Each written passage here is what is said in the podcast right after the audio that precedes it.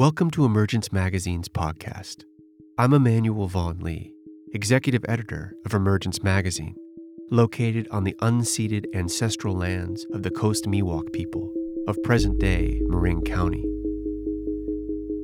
Each week, we feature a new interview, narrated essay, or story exploring the threads connecting ecology, culture, and spirituality. About 34 million years ago, the Antarctic ice sheet began to form. Newly separated from the northern continents, and with global temperatures rapidly dropping, Antarctica became a frozen landscape. Millennia of unmelted snowfall turning into glacial ice. It had an identity, a way of being, an ancient story to tell. Yet in 1820, through our pioneering gaze, we saw it as a land void of meaning. A pure white slate waiting to be known, ready to be inscribed with human ideas. Over the course of our relationship with Antarctica, a mere 200 years, it's become a frontier to be conquered, a proving ground for masculinity, and a barometer for our climate crisis. And while we now strive to learn more about its geological past and possible future, we still label it barren, dangerous, and beautiful. Visiting the Ross Ice Shelf across several seasons, writer Stephanie Krzywonos asks us what would happen if we instead approached Antarctica as a living place with agency. As she interrogates heroic narratives of the continent, written almost entirely by white men, that gender the land through feminine tropes, Stephanie wonders how such stories shape an ethics of relationship to the non human world. Reaching beyond binaries and savior complexes, she dismantles our fantasies of Antarctica and instead moves toward an aligned reciprocity.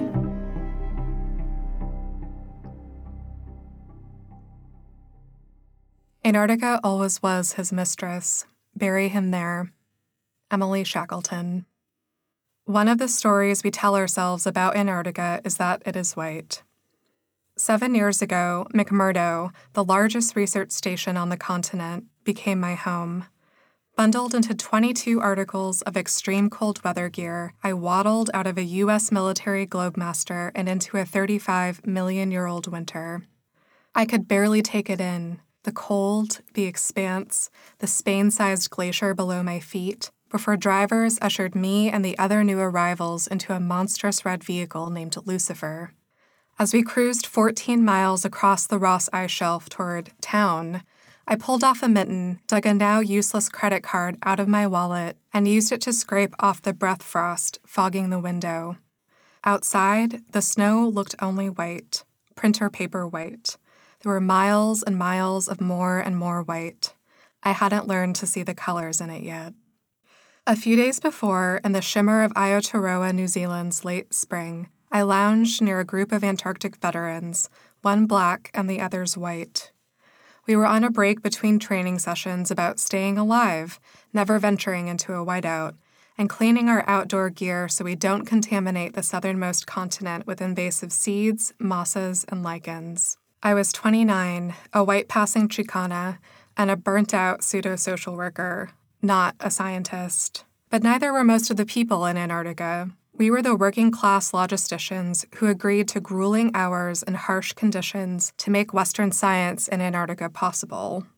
The chummy group stood in a circle, bantering about their upcoming field season. They kept calling Antarctica the ice. Then someone referred to the ice as a she, not an it, as in, she's fierce. Was I hearing correctly? Were they talking about a person? Whether I heard them accurately or not, I accepted it, adopted it uncritically, the metaphorical she. Why not? In maritime tradition, boats are often she's. I usually christen my cars as dudes. We refer to earth and nature as mothers, as she's. Who was I, a newcomer, to question this she? I returned to Antarctica for seven seasons, believing my labor would protect the frozen landscape I'd come to love, one that felt like both the end and the beginning of things. Eventually, I learned to see the colors the obvious violets, roses, golds, grays, blues, and brasses reflected by snow. I could also discern snow's subtle variations shadow white, tusk white, shell white. Antarctica is a storyteller. The story we like to tell about her shifting body is an ancient one she tells about herself by gussying up her surface with mesmerizing shapes and textures, archiving air and stardust and microplastics in her body, allowing her glaciers to slither off the continent and crack into the sea. Though it clasps the continent on two sides, the triangular Ross Ice Shelf is the largest floating piece of ice in the world. According to the micropaleontologist Reed Scherer, quoted in a National Geographic article, the shelf has come and gone probably many times in the last million years. It likely collapsed during a warm period 400,000 years ago. But Shearer believes it could also have collapsed as recently as 120,000 years ago. In March 2000, the Ross Ice Shelf calved an iceberg the size of Jamaica. Calving, the official term for when a glacier releases chunks of ice from its edge, is the same word used to describe the birthing of cows and other large animals. Antarctica is the windiest continent on Earth. Sometimes the wind is so robust, so steady, you can lean on it, trust it with your weight. Antarctica is also the driest continent technically a desert, even though it holds most of Earth's fresh water. On average, Antarctica's interior receives a mere two inches of new precipitation per year. Stormy days don't always mean new snow. Wind often whips around old snow, tiny icy particles, the shattered appendages of snowflakes. Thirteen winters before I wintered here, when the sun abandoned us for over four months, a massive storm hit, one nicknamed the Big Blow. Before a forecasted storm, we walk around the station, picking up or strapping down anything a scrap of wood, a metal pipe that could become a projectile. But people told me the usual preparation didn't matter with the big blow. The storm itself was a projectile. It was a Sunday morning, the only day for most to sleep in. Buildings shook, waking people up around 5:30 a.m.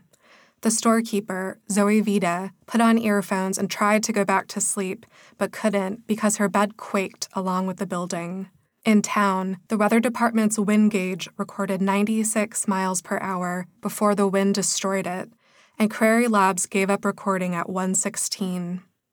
In the hills above town, the strongest gust clocked in at 188.4 miles per hour. Nearby, at Black Island, the sustained wind speed, not a gust, was 157.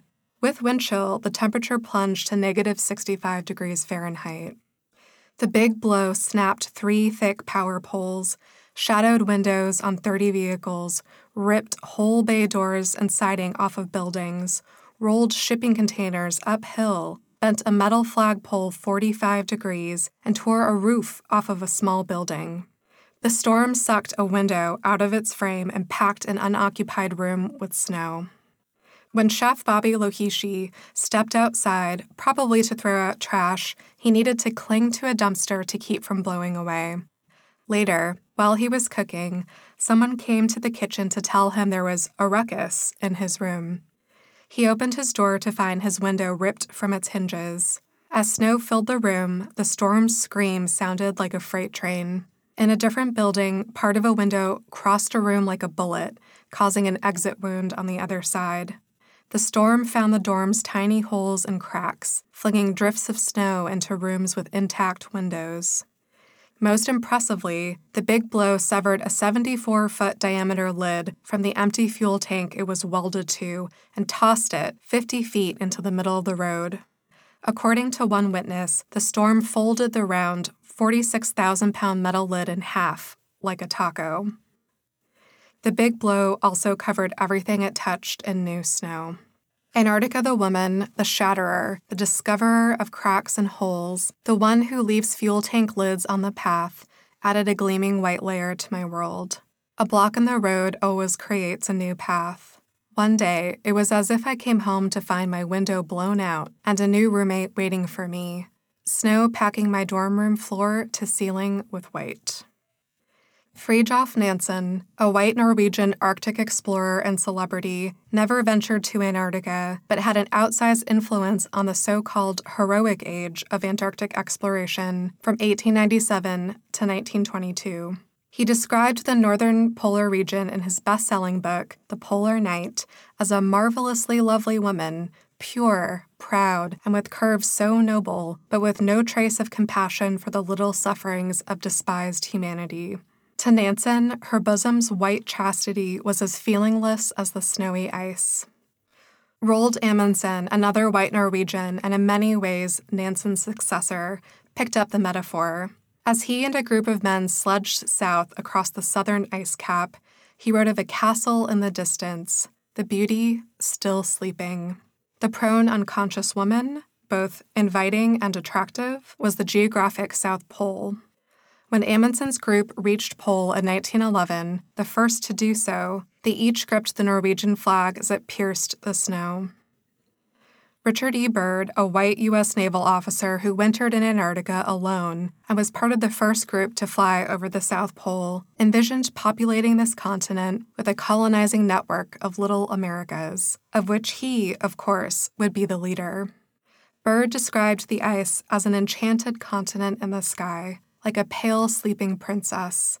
Sinister and beautiful, she lies in her frozen slumber, her billowy white robes of snow, weirdly luminous with amethysts and emeralds of ice, alluring land of everlasting mystery.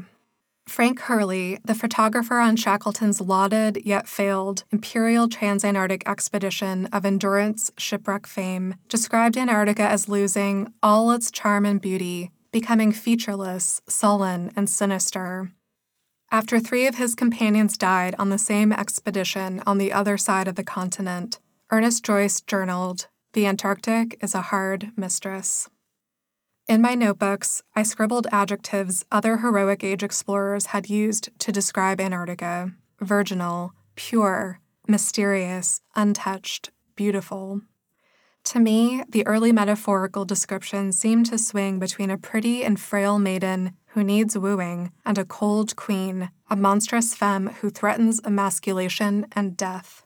Barren, empty, void, frigid, wild, chaotic, wrathful, harsh, dangerous, unforgiving, sinister, destructive.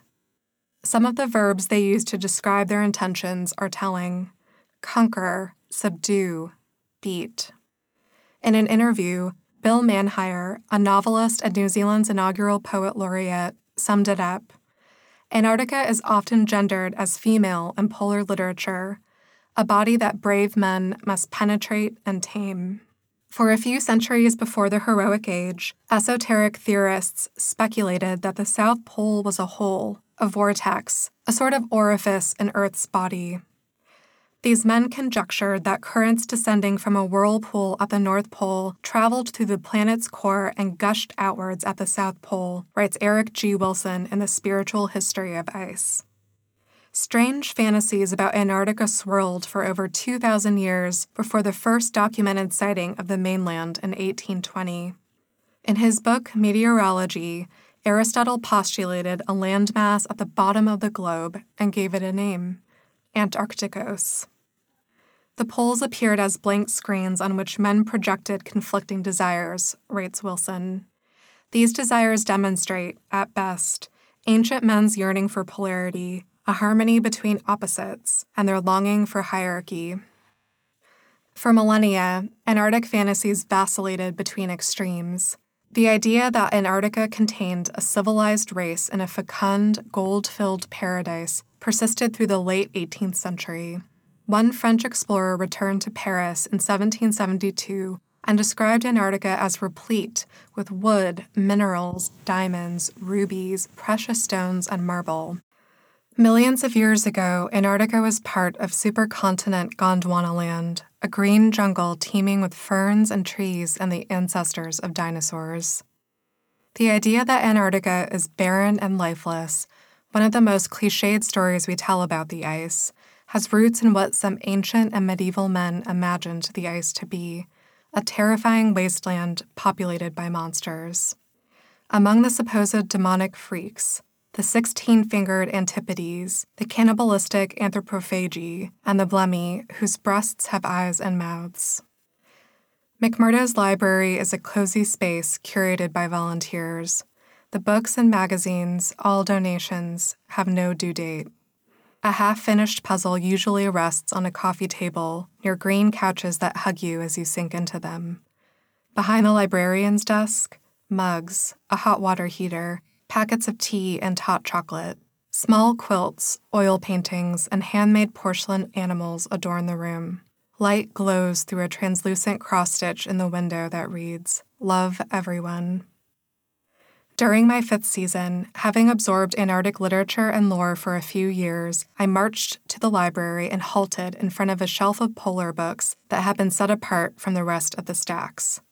The more I'd read, the more the same patterns and themes emerged noble heroism, competition, male camaraderie, stoicism, and strength in the face of severe conditions, albeit self imposed conditions. I was seeking stories by or about women on the ice because I couldn't see myself in most of the adventure stories written almost exclusively by and about white men. This glaring absence made sense. Until 1969, American women were banned from working in Antarctica. I didn't always recognize this place I was coming to know in these stories either. For me, Antarctica wasn't a backdrop, but a living place with agency. Arms crossed, I craned my head to the side, reading titles and bylines on blue spine after blue spine, scanning for books by or about women. None of the authors stood out as being obviously people of color or queer folks.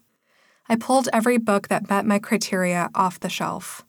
I stood, embracing the weight of the entire stack of women's books in my arms. The bookshelf still looked full. The only one I'd read was Terra Incognita by Sara Wheeler, a white English travel writer who had visited McMurdo many years before on an artist's grant. I saw myself in Sara's inward journey.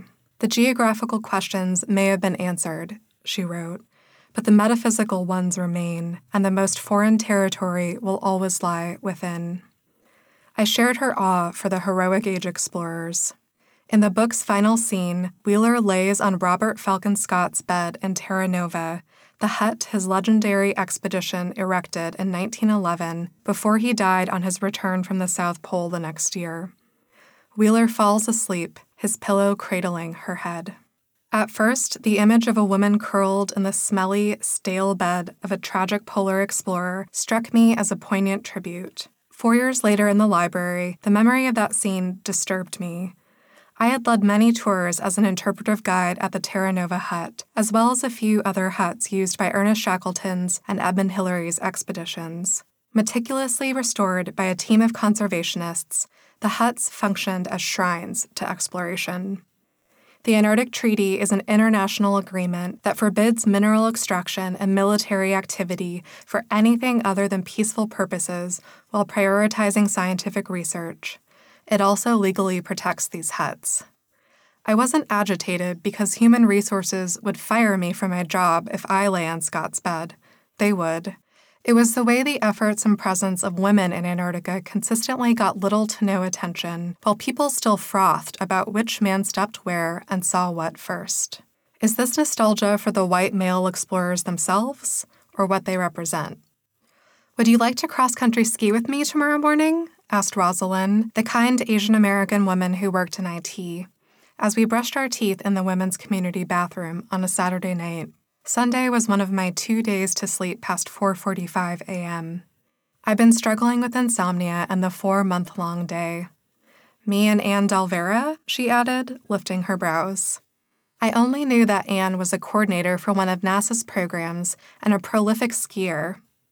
I discovered after I said, "No thanks, I'm too tired." That Anne was part of the all white, four person American Women's Transantarctic Expedition in 1992. They skied 670 miles from the edge of the continent to the South Pole, each lugging 200 pound sleds of survival gear. As responsible explorers, they made wills, each agreeing to have her body buried in a crevasse in case of death en route. They took turns leading and rotated tent mates nightly to stay emotionally connected as a team. Physically, they suffered from pain, fatigue, bruises, blisters, frostbite, tendonitis, bronchitis, and ankle injuries. The terrain took a psychological toll, too. 35 days in, Anne contemplated suicide. The sameness of the activity is wearing on me, giving me a weariness that is frightening, she journaled. Anne chose to keep skiing, pushing one foot in front of the other across hard snow contorted by wind. Day 59, only eight days out from pole, was uncanny. A dot above the horizon morphed into a U.S. military LC 130, which had diverted from its usual route between McMurdo and Pole to find them. The crew airdropped sundries for the explorers, including a single fresh rose. Shortly after, Antarctica shook. I stopped, my knees shaking, Anne wrote, and looked all around me for the ghost I was sure had passed. The others were standing braced, as shocked as I was. The cause wasn't an avalanche, earthquake, seismic field party, or a collapsing crevasse. Antarctica's whiteness is so heavy that it is pushing the dark continent beneath it deeper into Earth's mantle. The terrifying shaking was merely the snow settling. On the 66th day, Anne wrote in her journal, Oh, to live passionately, that is what this has been for me. The next day, they made it to pole, elevation 9,301 feet. Anne touched the ceremonial marker at the same time her three companions did, all of them alive. Before the expedition, they had struggled to fundraise, even after trimming their budget to less than $1 million. A similar six man expedition a few years before had cost $11 million. The only corporations that offered the women sponsorship, which is how Antarctic expeditions are usually funded, were beer and tobacco companies. The explorers turned them down because of their educational and environmental mission. Ann Bancroft, the leader of the expedition, the first woman to reach the North Pole on foot, and an openly bisexual woman and gay rights advocate, suspected sponsors weren't interested because they thought the women might fail, either dying or needing rescue, and that their journey wouldn't garner enough media attention to make their sponsorship pay off. The corporations were right about one thing no journalist met them at the South Pole. Originally, the explorers had planned to cross the entire continent, but they cut their trip short once they reached Pole. Bancroft was willing to risk the need for physical rescue, but without the corporate dollars that men's expeditions typically enjoy, they couldn't take the financial risk with the time they had left before the polar winter commenced. A rescue would cost at least an additional $350,000, so the American Women's Transantarctic Expedition was rebranded the American Women's Expedition. The first women to ever reach the South Pole on foot left Antarctica $400,000 in debt. They collectively paid it off over the next several years through speaking engagements and fundraisers. As of January 2023, there is no Wikipedia article about the American Women's Expedition. Even though the ice is protected by the Antarctic Treaty, anyone can visit without the blessing of a government or Antarctic research program if they have the money to pay for private logistical support. Like the Antarctic Women's Expedition, every year people spend substantial amounts of money to risk their lives and the lives of their potential rescuers to enact athletic and or meaningful feats on the ice. While I was there in 2016, Henry Worsley, a white former British Army officer, died while trying his hand at an unsupported solo transcontinental crossing. Colin O'Brady, a white native Oregonian and professional adventurer, was also in Antarctica in 2016 to complete the absurd Explorers Grand Slam, which involves skiing the last degree of latitude to both the North and South Poles and bagging the tallest peak on every continent when he'd heard of Worsley. I was fascinated that there was still this, in my mind, iconic first that had been attempted but no one had done it yet, he said to National Geographic. After Worsley died, O'Brady wanted the record for himself, and so did Louis Rudd, a white British military veteran like Worsley. For O'Brady, corporate sponsorship was no obstacle. In an expedition he called the Impossible First, which was neither impossible nor the first, he claimed to have made the first ever solo, unsupported, unassisted crossing of Antarctica. Western media ate it up. Via satellite phone, he live tweeted and Instagram selfies from his journey, building his personal brand while acknowledging sponsors like Sleep Number. My mantra right now, he tweeted on December 15, 2018 push hard during the day, rest even harder at night. I couldn't fit my sleep number bed in my sled, single teardrop emoji, but I am committed to sleeping seven hours per night. Four days later, and barely ahead of Rudd, O'Brady documented on Instagram his decision to take down his tent and ski during a whiteout storm, evidently more interested in winning than living. Blowing snow, sub zero temps, and zero visibility, I packed off and headed out. A week later, O'Brady finished his 932 mile, 54 day journey two days ahead of Rudd. When he returned, O'Brady was featured in everything from the New York Times to the front cover of Outside Magazine, from Good Morning America to the Today Show to the Tonight Show. O'Brady was also a lively topic of discussion at McMurdo and field camps, but not for the same reasons. His was an impressive feat, but it wasn't entirely honest. Can you believe this guy? One of the deep field camp managers who worked 16 hour days, seven days per week, and occasionally shoveled snow with a chainsaw, scathed to me over a satellite phone. I couldn't. We were incensed because O'Brady used the safe, smooth, flag marked, and expensive superhighway we'd built for our supply traverses without acknowledging his advantage and still considered his journey unsupported despite having a team standing by to rescue him. O'Brady's version of crossing Antarctica didn't mean traversing from coast to coast. It meant only crossing the continental mass smothered beneath miles of ice, land detectable only by seismology. Online and in print, the adventure and polar communities dissected his expedition's claims and deemed them exaggerated and untrue, insisting that Børge Ousland had truly clinched that title in 1997. They squabbled over what counted as Antarctica and unassisted and unsupported. Ousland occasionally used a kite like device as an assist, but he still had to traverse over sastrugi, huge, hard, demented waves of snow, something O'Brady avoided on the snow highway. National Geographic walked back some of its earlier glowing coverage of O'Brady, then excoriated him.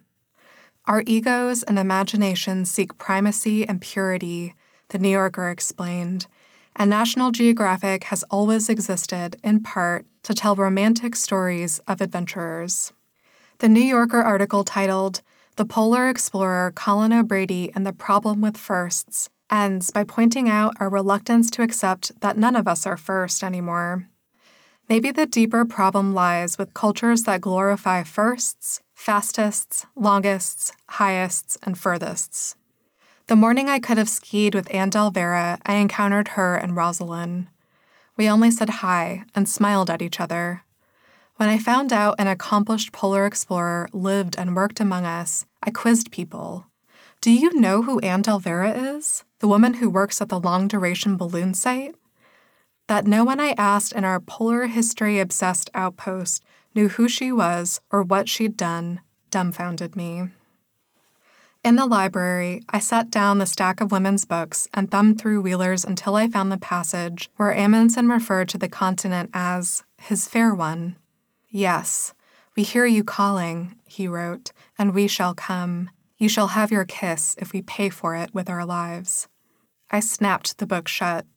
At first, that quote seemed sweet. Now, it was creepy. What if the South Pole didn't want to be kissed by you? I thought. What if Antarctica is a woman on her own terms? Am I? Raw honesty curdled my stomach as I winced. I'm not. As I shelved Wheeler's book so someone else could read it, a realization filled me like a blizzard fills a room. The men I idolized, my Antarctic role models, didn't see me as their equal, and I didn't either, not truly. As a woman, especially a woman of color, I was never meant to see myself in these stories. Of course, I couldn't. The main female character was Antarctica herself. How could I relate to such a flat caricature of a woman, a bitchy killer, or a naive maiden in need of a man?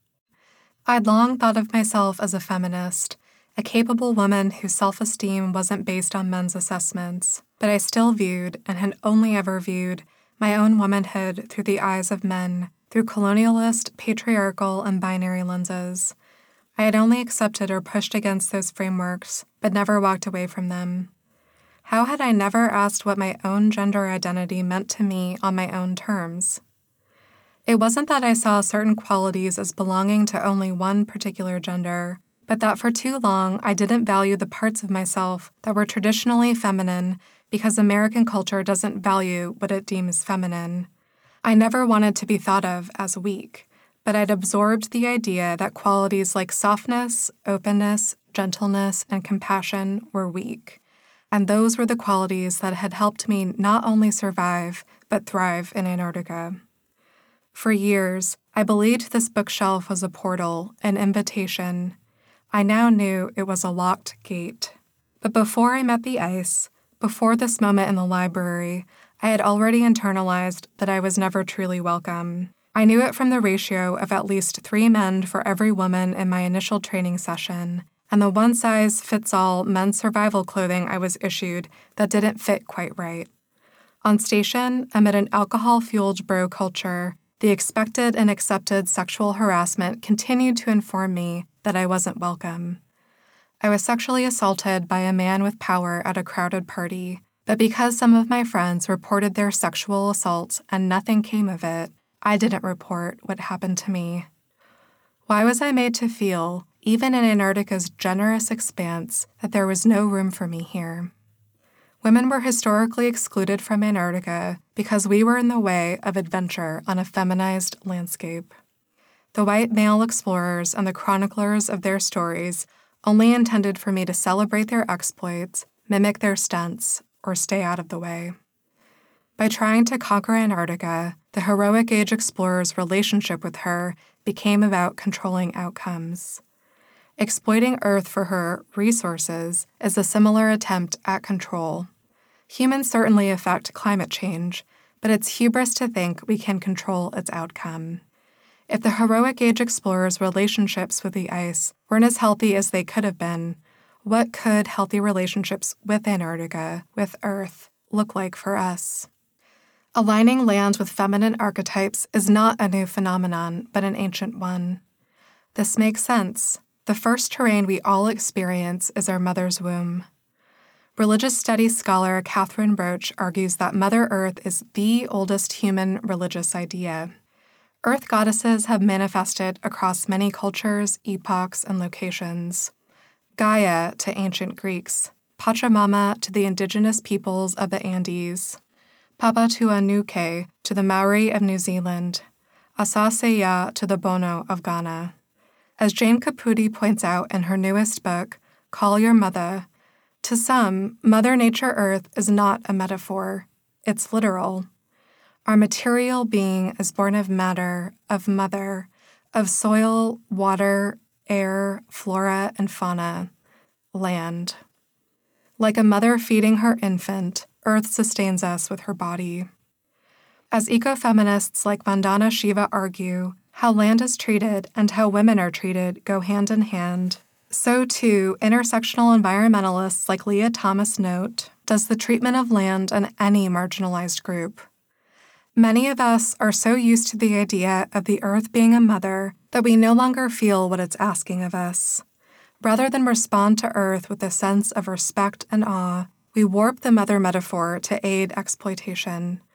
One mother stereotype portrays her as being loving, generous, nurturing, self sacrificing, even self negating, prioritizing her children over everything and everyone else.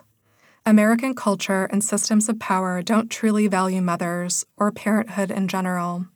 American mothers are exhausted, and so is American land, as well as other places and people we abuse, because they're valued in the same way as resources from which to extract. One steeped in polar science could rightly argue that Antarctica is life giving to humans in very direct and motherly ways, even from afar. Her ocean is a massive carbon sink. Her ice acts like a shield, reflecting sunlight and heat back into outer space. Her circular current pumps other ocean currents like a heart, regulating our weather and climatic systems. Antarctica as she, a microcosm of Earth as she, has the power to shake us out of complacency with this important twist Antarctica is not your mother. She's neither your grandmother nor your sister. She is complex and refuses to be reduced to a binary role, a Madonna or a whore.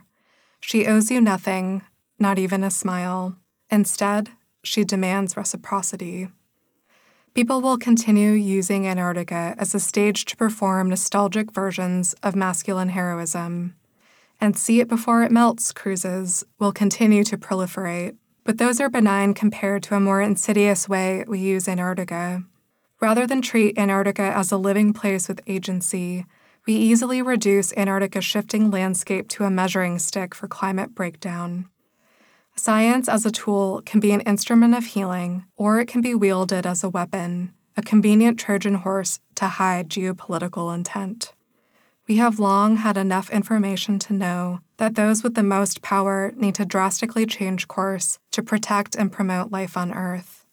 So, who and what is the scientific research in Antarctica primarily benefiting? Are we making that data worth the environmental impact of human presence on the ice?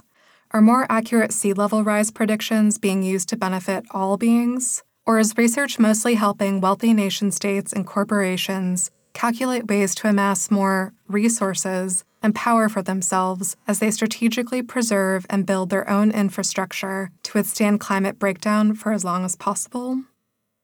For the majority of Earth's people, both human and non human, an apocalypse has been unfolding for centuries Western colonialism. But powerful white Westerners have only begun to perceive the effects of this apocalypse more recently was climate change, which has roots in colonialism, rebranded the climate crisis by powerful white Westerners because it is only now becoming a more explicit problem for them.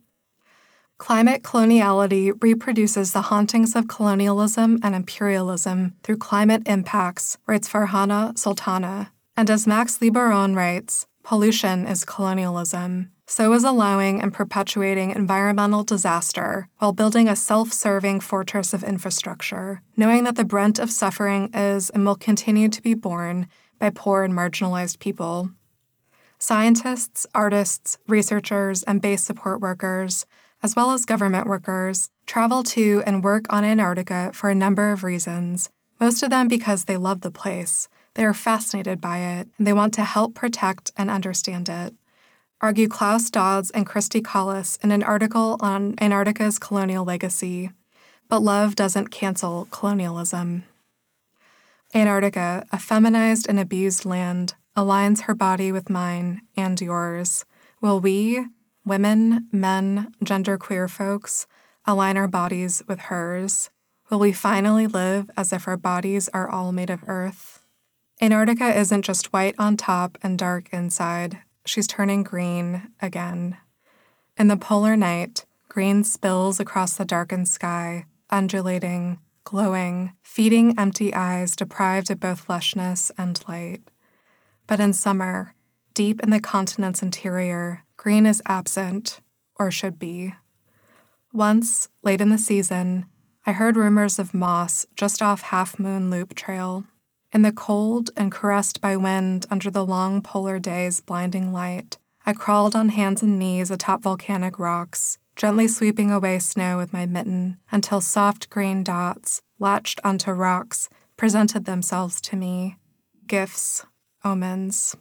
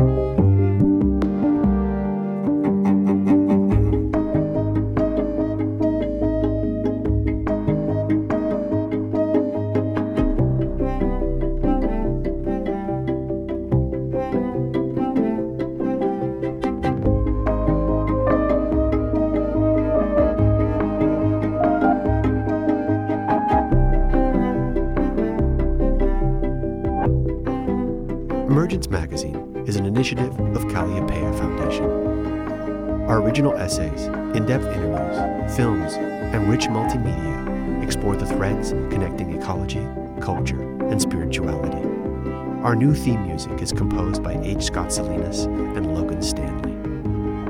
This podcast is edited by Ben Solitiano and Devin Telleton. You can subscribe to our podcast wherever podcasts are found. To subscribe to our newsletter, order our new print edition, and check out more of our stories, visit emergencemagazine.org.